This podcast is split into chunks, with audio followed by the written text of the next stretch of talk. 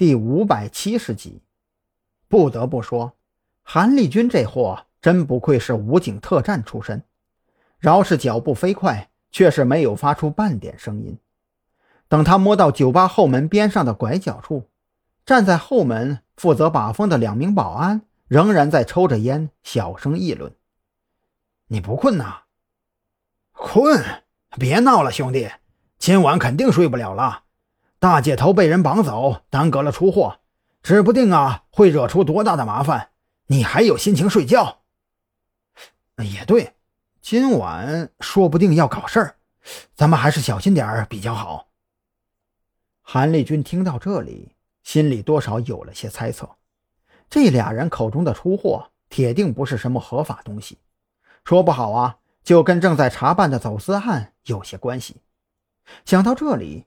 韩立军也不管三七二十一，侧步向前迈出，腰间猛然发力，一记侧踢，结结实实踹在一名保安的脖颈上。那名保安两眼一黑，就啥都不知道了。另一名保安被这突如其来的攻击搞懵了，刚反应过来，准备按动胸前挂着的对讲机，韩立军的身影就已经来到了跟前。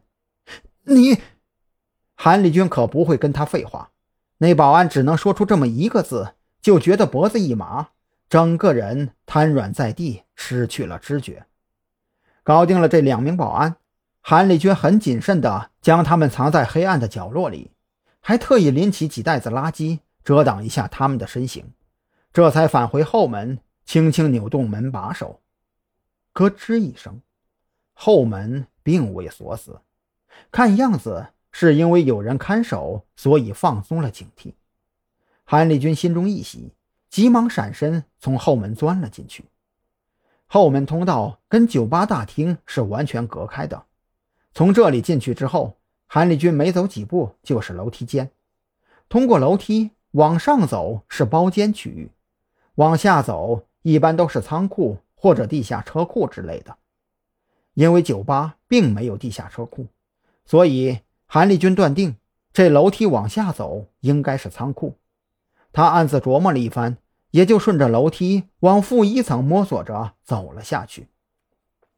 楼梯间里的灯光很昏暗，韩立军担心有暗岗，就刻意贴着墙壁往下慢走。拐过楼梯间拐角，面前是一道防火门，有亮光顺着防火门的门缝透出来。韩立军小心地凑到跟前。他趴在门缝位置往里边观瞧，这才发现里边的确是个仓库。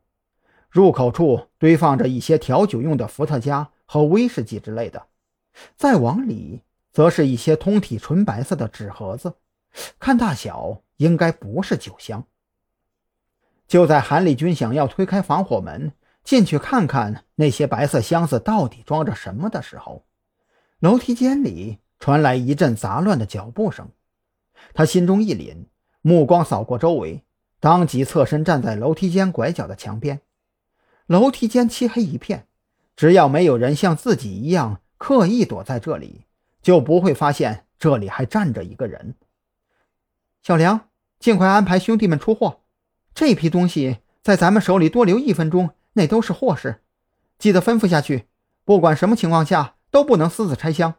如果遇到检查，就用老办法混过去。一个女人的声音越来越近，韩立军当即屏住呼吸。二姐，你就放心吧，多一事不如少一事，兄弟们都清楚的很。小梁有些不耐烦了，这种话每次出货都要叮嘱一遍，自己的耳朵都快磨出茧子了。